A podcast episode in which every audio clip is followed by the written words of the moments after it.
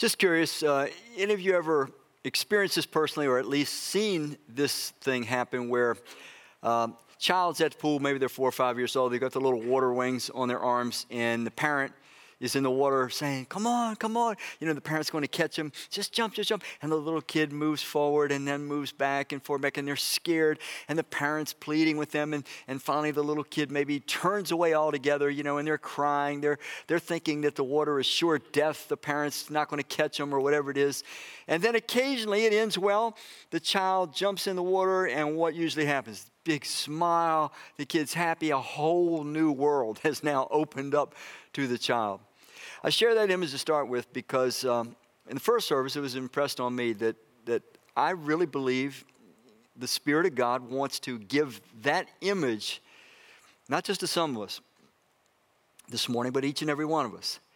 Uh, I'll come back to this, but I believe the Father is here with his arms open wide, and he's going to ask us to jump into something that we perhaps are scared of, we feel we can't possibly contend with, and it just feels like a complete, uh, a completely uncomfortable situation for us.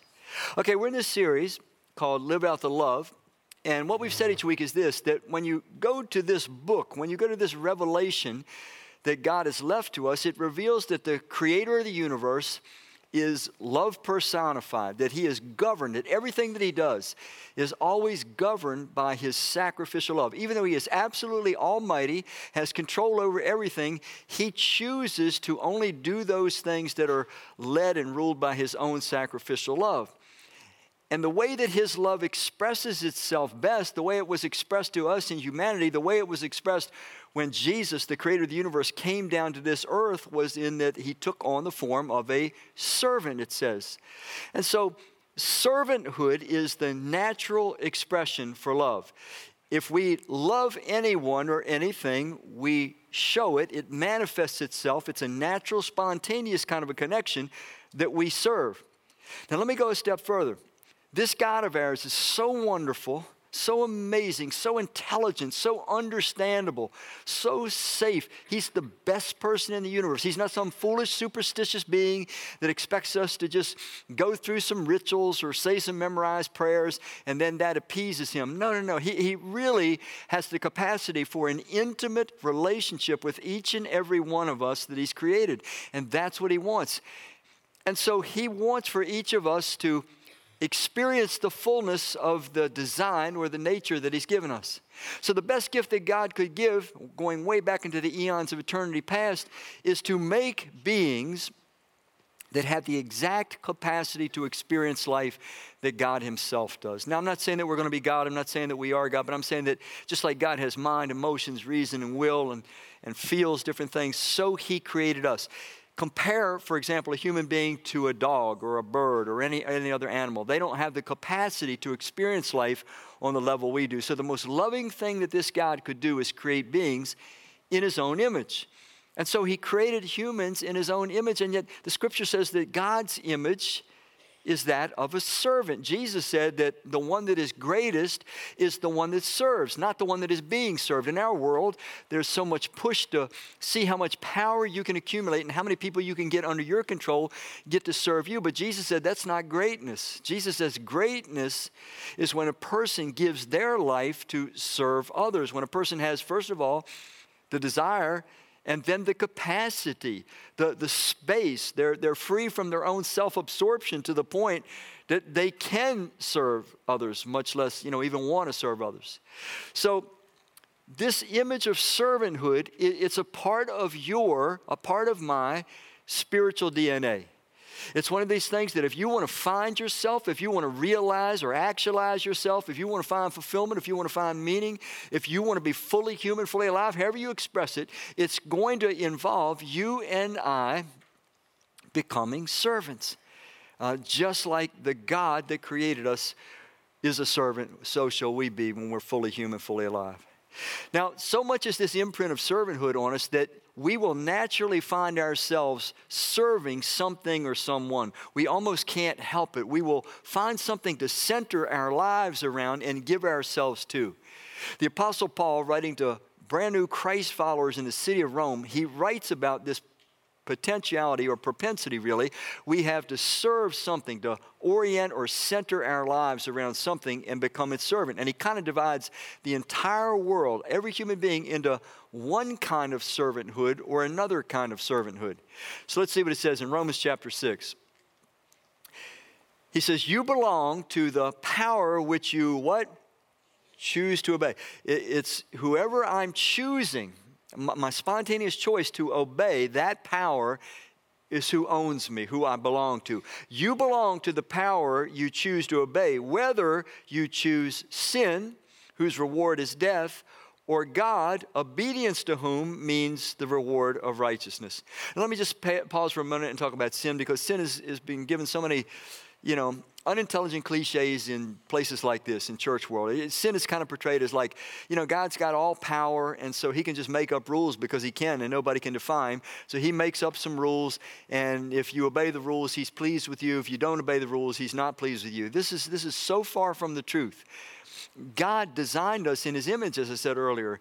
And because we are made in His image, God knows that certain things build us, they make us better, they make us happier, they elevate the quality of our life, they cause social relationships to improve in quality. And He knows that other things hurt us ultimately and hurt us socially, hurt one another. Those things He calls sin. Sin is simply living, knowingly or unknowingly, contrary to the way God designed me. God is not some fuddy duddy trying to spoil our fun. He's a loving parent trying to lead us into the fullness of life. It's no different than when you tell your child, you know, don't, don't take that butter knife and stick it into the toaster. You know, you don't want the child to get a shock. It's, it's just that simple. So he says, don't do certain things because they're just going to injure you whether you understand it or not. So that, that's what the scripture's talking about with sin. Now let me go on. He says, Thank God that you were at one time the servants of what? You know me, man. I'll, I'll wait you out. We're going to do this together today. so we were one time the servants of sin. Now, it's not like we were necessarily consciously saying, gee, I want to wake up today and serve sin. It's just saying that when we are not connected to God, when God is not the center, then we will serve something and it tends to be self, and self produces sin. So at one time you were the servants of sin, but you honestly responded to the impact of Christ's teaching when you came under its influence. It goes on. Then released from the service to sin. Notice when we trust Christ, we're released from the service of sin. You entered into the service of righteousness. I use an everyday illustration because human nature get, grasps truth more readily that way. He goes on. In the past, you voluntarily gave your bodies to the service of vice and wickedness for the purpose of becoming wicked. So now give yourselves to the service of righteousness for the purpose of becoming what? And there's something in here that I'm going to come back to later on in the message. It is this connection between what I give myself to, what I do, and what I become. It says that some people, they give themselves to sin and become further wicked. Other people give themselves to the service of righteousness and become really good or really righteous. Doing brings development. What we, what we do tends to be what we become. And we'll talk about that a little further on in this. So I want to start out by emphasizing that this issue of servanthood, living out the love in service, is just a part of human nature. And it's a part of us that until we develop it, we'll always have that sense that something is lacking in life, something is missing. So, to emphasize again the essentiality of servanthood, let me show you a few portions of Scripture. The Apostle Paul, writing to a man named Titus in the New Testament book of Titus, he says of Jesus, it says, He gave His life. So, if we were to ask the question, why did Jesus give His life for us? And it's talking about the cross. Why did Jesus sacrifice His life on the cross? He gave His life to free us from what? every kind of sin. Wait a minute. I thought Jesus died on the cross just to save us from the penalty of sin. You, you, know, so that we could go to heaven, so, so that God would, wouldn't have to pour out his wrath on us, so that he could forgive us. But, but, but this says he wants to save us from actual sin, the actual sins that I'm hung up on, stuck on, practicing, habituation in my life. It says, right now, Jesus' sacrifice was meant to influence me in such a way that the power of the practice of every kind of sin is broken in my life to the point that I'm free of it now in this life. Randy, don't start talking that sinless stuff again. No, nobody's perfect, Randy. No, nobody's going to be sinless. Not saying that. But I'm certainly saying this passage, as well as multiple other passages, indicate that when I trust Christ, the power of sin is broken in my life so that even though I may not be sinless, I should be sinning less. Okay, can we at least agree on that? That it's normative for a Christian to sin less than they did before they put their trust in Christ. But nevertheless, it says he gave his life to free us from every kind of sin, to cleanse us. This is talking about interior motives, clean mind, clean heart, you know, all that.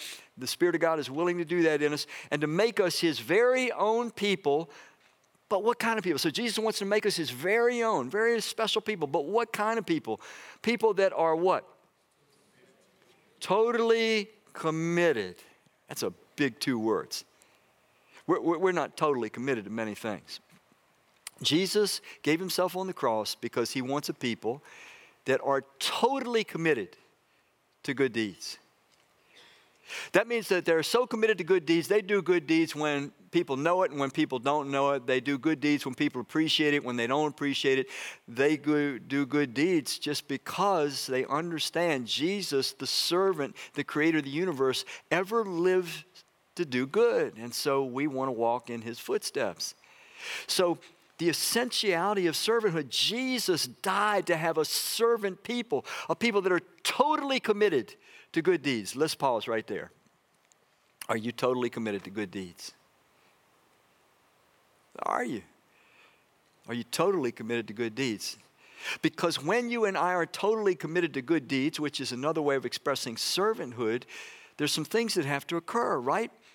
We have to jump in the water when the Father's arms are open wide. We have to be willing to modify our schedules, our priorities. We have to be willing sometimes to learn some things and to, to learn how to serve better. And servanthood, as we've said all through this series, it can happen in our relationships at home, it can happen in our workplaces, but it also happens within the context and confine of the body of Christ, the local church. Let's look at another one from the same book of Titus. In Titus chapter 3, verse 8, it says, you can trust what I've just said, and I want you to speak with confidence about these things so that those who have put their what? Trust, when we put our trust in Christ, our faith in Christ, our trust in Christ, same, same thing, put their trust in God, may do what? Apply themselves to what? Doing good. That's servanthood. So it's saying that, that wait a minute, it's essential, it's normal for one that calls themselves Christian, for one that has put their trust in Christ, to apply themselves. That means I, have to say, okay, this is something new that I am going to do. I'm going to apply myself to it. We've all applied ourselves to things through life. It means you, you kind of sacrifice other things, you prioritize, and you focus on it. You, you put it up here, you make room for it. Apply ourselves to doing good or to being servants, because servanthood is always going to take time, take energy, take passion, and so it calls for an investment.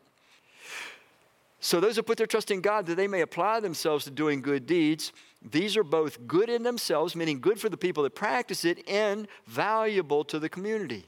Listen, the future of the universe, the future of the universe is going to be a universe filled with servants like Jesus. Everywhere you go, you're going to meet somebody that the only thing that's going through their mind is, I am so glad to meet you, and I want to know who you are, and I want to do something for you. How can I bless you today? How can I serve you? What can I give to you? How can I help you? And everyone you meet, that's going to be the reciprocal treatment and conversation. The earth is going to be a safe and a beautiful place, full of loving, kind, compassionate, caring people because they all exist to just be a blessing and to serve one another. And the training, the training for that starts right here. Let's look on. The book of James. Now, James is the half brother of Jesus. And he's going to say something about good deeds or servanthood that almost seem to contradict some other portions of the New Testament. And so let's read what he says and then I'll talk about those. James says, So you see, faith by itself isn't what? Isn't enough. What does it mean isn't enough? He's talking about salvation.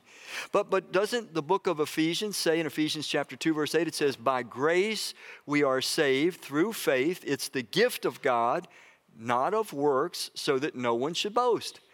Uh, the same book of Titus we read earlier, chapter 3, verse 5, it says, Not by works of righteousness which we have done, but according to his mercy he saved us. So, so come on, Randy, it says for sure that once we put our faith in Christ, we're saved, our sins are forgiven, we're given eternal life, and so on.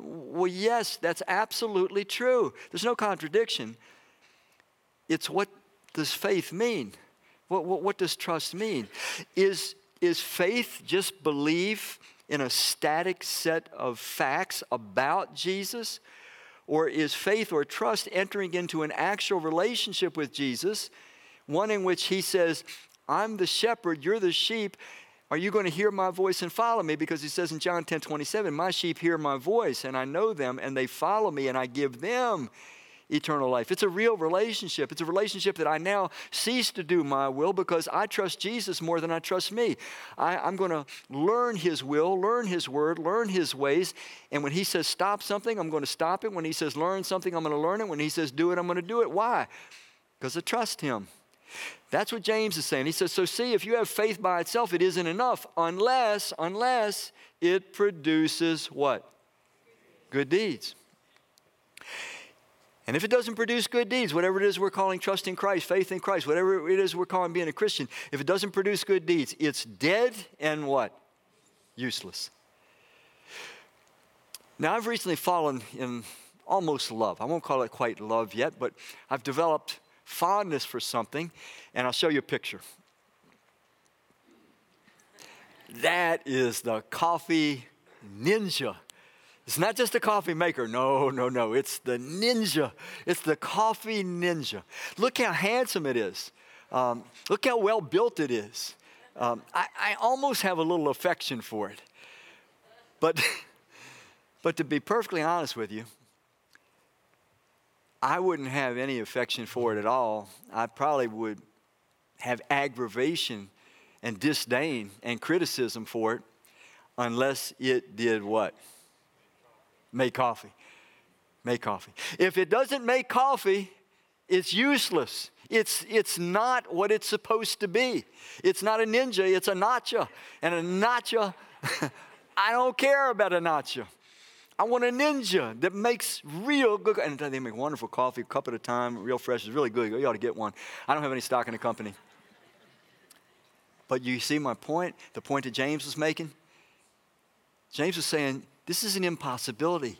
He's saying if a person's really trusted in Christ and now is immersing themselves in His Word, His will, and wanting to be like Him, he's a servant. His entire life, his entire ministry was constantly oriented in relentless outreach to those that were apart from God. He did miracles for them, He taught them, He pleaded with them, He called them back to the Father's heart. Jesus was endlessly outreach oriented. He was constantly seeking to bridge the gulf between other humans and God. He wanted people to know the truth about God, that He's the safest person in the world. He wanted people to come back and trust in Him. And because He wanted that, He served them. He met any need in their life that He could. But He was endlessly a servant of reconciliation, wanting to bring others back to God. By some Christian standards that I've heard through the years, this eyeglass case right here is one of the best Christians in the world. Think about it.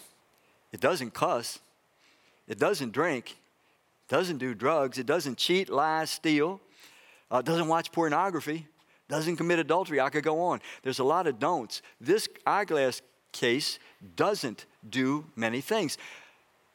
I hear so many Christians, and I've been around the scene for a long time. They think that being a Christian just means that we don't do that anymore. No, no, no, we don't. We, we don't do that. No, no, no. We're Christians now. We don't, don't. It's don't, don't, don't. But what do we do? What do we do as Christians? You see, this eyeglass case, it doesn't do much. It doesn't serve anybody. It doesn't give anything to anyone. It doesn't do anything for anyone. It makes no sacrifice. It doesn't get involved with anyone.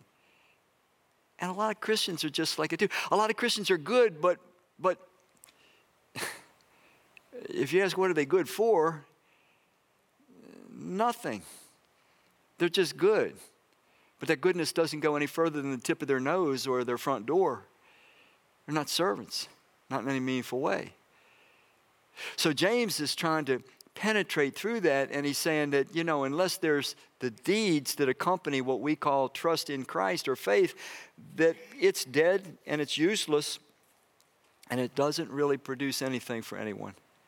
Now, one of the things I've done through the years uh, in this church is try to give everyone that I can a very simple, clear picture of what your purpose for life is. Because if you don't know what your purpose for life is, we, we tend to wander off into all kind of tangents and we waste a lot of time and years and we get a lot of frustration. The scripture is very clear, and I've put it into a tight little concept so that nobody can forget it. Some of you have heard it a million times. Your purpose in life, my purpose in life, is to become who God created me to become, who you were created to become and to do the things that God created you to do. So there's the formula be who God created you to be, do what God created you to do. That is the purpose of your life. If you stay with that in focus, your life will develop well. But one of the things that perhaps is not so clear is this part is that in order to become who God wants me to become, I actually have to do what He wants me to do. I introduced this earlier. It is in the doing, it is in the doing that we develop. And if we don't do, we don't develop. Let me share a portion of scripture with you from the book of Ephesians. Paul writing to Christ followers in the city of Ephesus. It says, And he, meaning Jesus, he's appointed some with grace. He's appointed some with grace. We didn't ask for it, we didn't deserve it. Some to be apostles, that's not me, I'm not one of those. And some with grace to be prophets, not me. And some with grace to be evangelists, eh, a little bit. And some with grace to be pastors, that's me. And some with grace to be teachers, that's me. Now, probably you didn't find yourself up there. You're not an apostle, you're not a prophet, you're not an evangelist, you're not a pastor, you're not a teacher. That's okay. This is a, a leadership team. God's given gifts, spiritual gifts, so that there can be leaders. But I want you to see what our role is so that you can know what your role is. So, what, what is it that this leadership team is supposed to be about and doing? Here we go. Verse 12. And their calling, that is that leadership team, and their calling is to do what? Nurture and what? Prepare. So my job is to nurture you and prepare you for what? Uh, so nurture means I've got to inspire you, I've got to encourage you, I've got to teach you, I've got to enlighten you, I've got to equip you, I've got to prepare you. But but but nurture you and prepare you for what? For what? To nurture and prepare all the holy believers to do their, your, my, their own what? You have a work of ministry to do. We talked about that in another message, finding your God given mission. Will you just say, if you believe that verse, will you just say it out loud? I know it seems kind of silly. I have a work of ministry. Okay, thank you.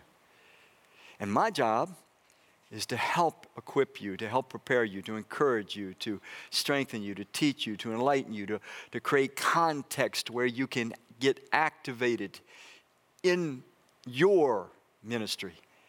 Now, I introduced in a couple of the messages this book that was written called The, uh, the Other 80% or whatever it is, and, and these guys did a study of all the churches in America, and they found that in the most, in most churches in America, 20% of the congregation does 80% of the work and gives 80% of the funding. That means the other 80%, they say in this book, it's a research book, the 80, other 80% are just spectators. This ought not be so. We understand this. And I'm not saying that's the, this way in this church. I don't believe it is for one second. I don't know what the percentage is, but I, I don't believe it's that. We wouldn't be where we're at if that were the case. But this is saying that every believer has a ministry so therefore, it should be instead of 80 20 in that, that way, it ought to, if anything, be 80 20 the other way 80% serving and 20% that are new. They're learning, they're, they're getting healed, they're, they're getting their feet under them. Some of, some of us are we're beat up, we're damaged, we're burnt out, and we need some place to be restored for a while, you know, or maybe for a long time, maybe our, our whole life, but at least 80% of us ought to be functional. So I, here, here's the question If we all attend to our ministry, what's going to happen? So let's look at it. Let's, let's deconstruct them one more time. And they're calling, the leadership team is to nurture and prepare all the holy believers to do their works of ministry.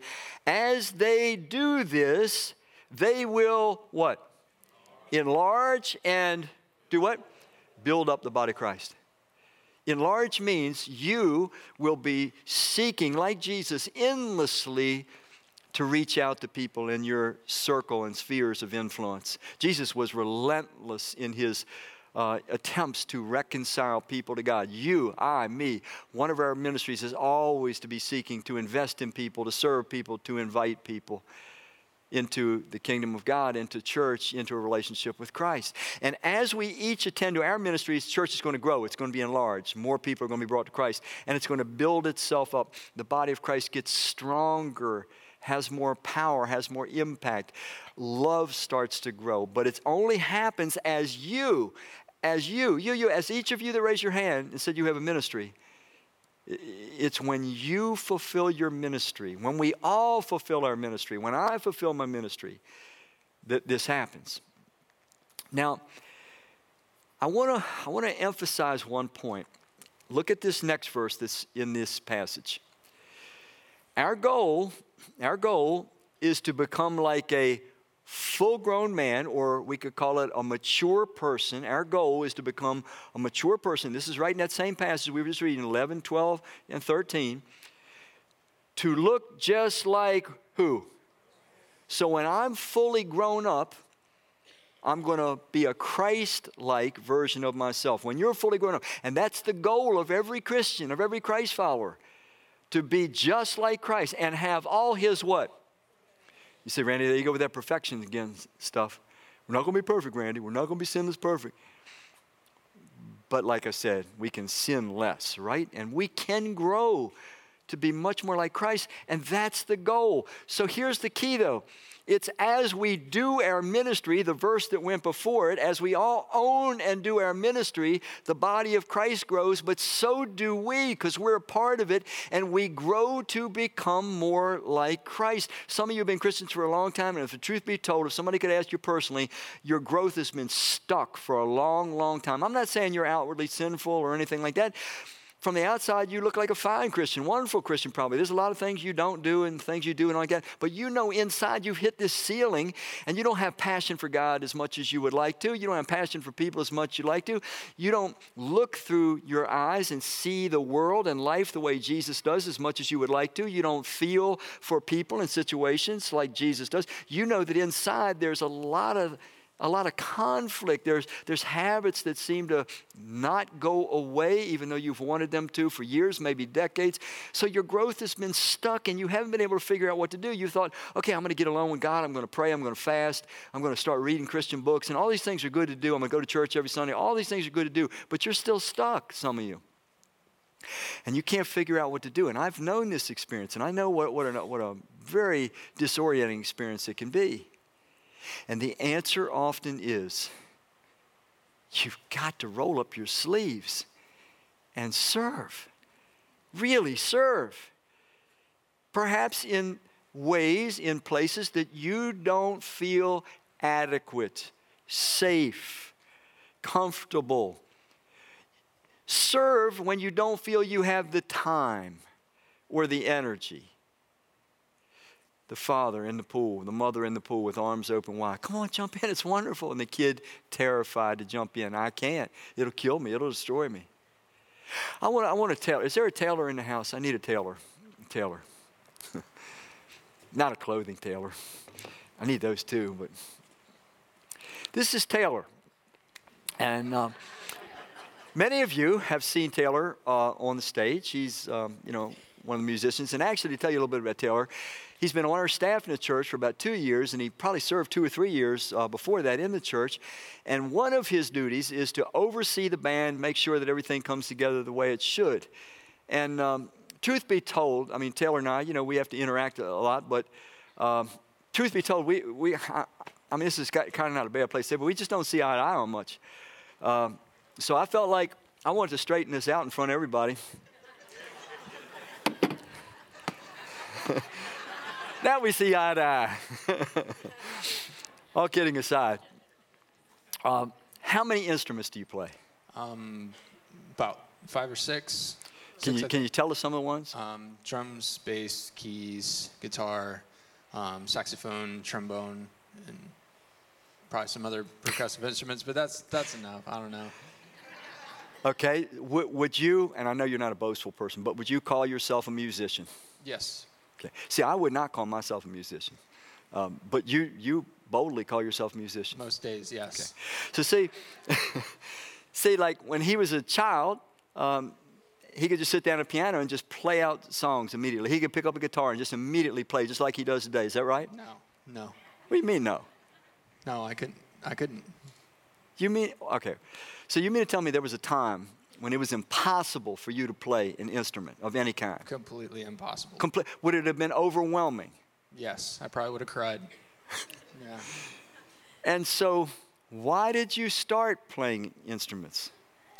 Started because I enjoyed music, and also because my parents really pushed me to do it. Okay. But once they stopped pushing and your enjoyment came, you continued at it, right? Continued to grow and practice. All right, all right. So I want to get this down. So, how did you get from being overwhelmed by it, completely unable, you couldn't do anything musically, to getting to be the musician that you are now, which is a very good musician? How did you, how did, how do you get from there to there? Many, many hours of practice over many, many, many years.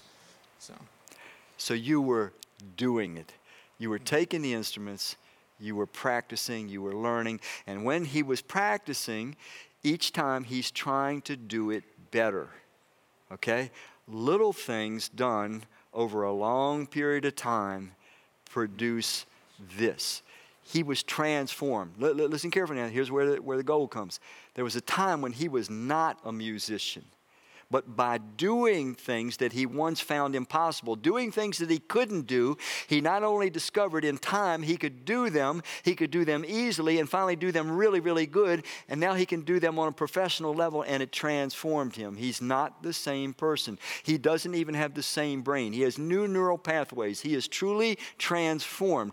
Hence, that's what God wants to do with us. Thank you, Taylor. Mm-hmm. He wants us to jump in, jump in to his loving arms into the pool of servanthood. And you're not going to feel comfortable and you're not going to feel like you have the time and you might not be appreciated. And your first couple experiences may not go well. I, I, don't know. I just know this. I know that's how I started. I just started serving. When, when I was 23 years old, I became a follower of Christ and I just kept moving around. If it was in front of my face, I did it. I served God anywhere I could. And when I did that, He kept moving me, developing me, developing me, and it ended this way. So, here's a couple last verses. The Apostle Paul, writing to Timothy, who was at Ephesus, tending to the church there, he says to Timothy, train yourself. Notice it was his responsibility. And that word in the Greek, it's gymnasia. We get our word gymna- gymnasium from it. Train yourself for what?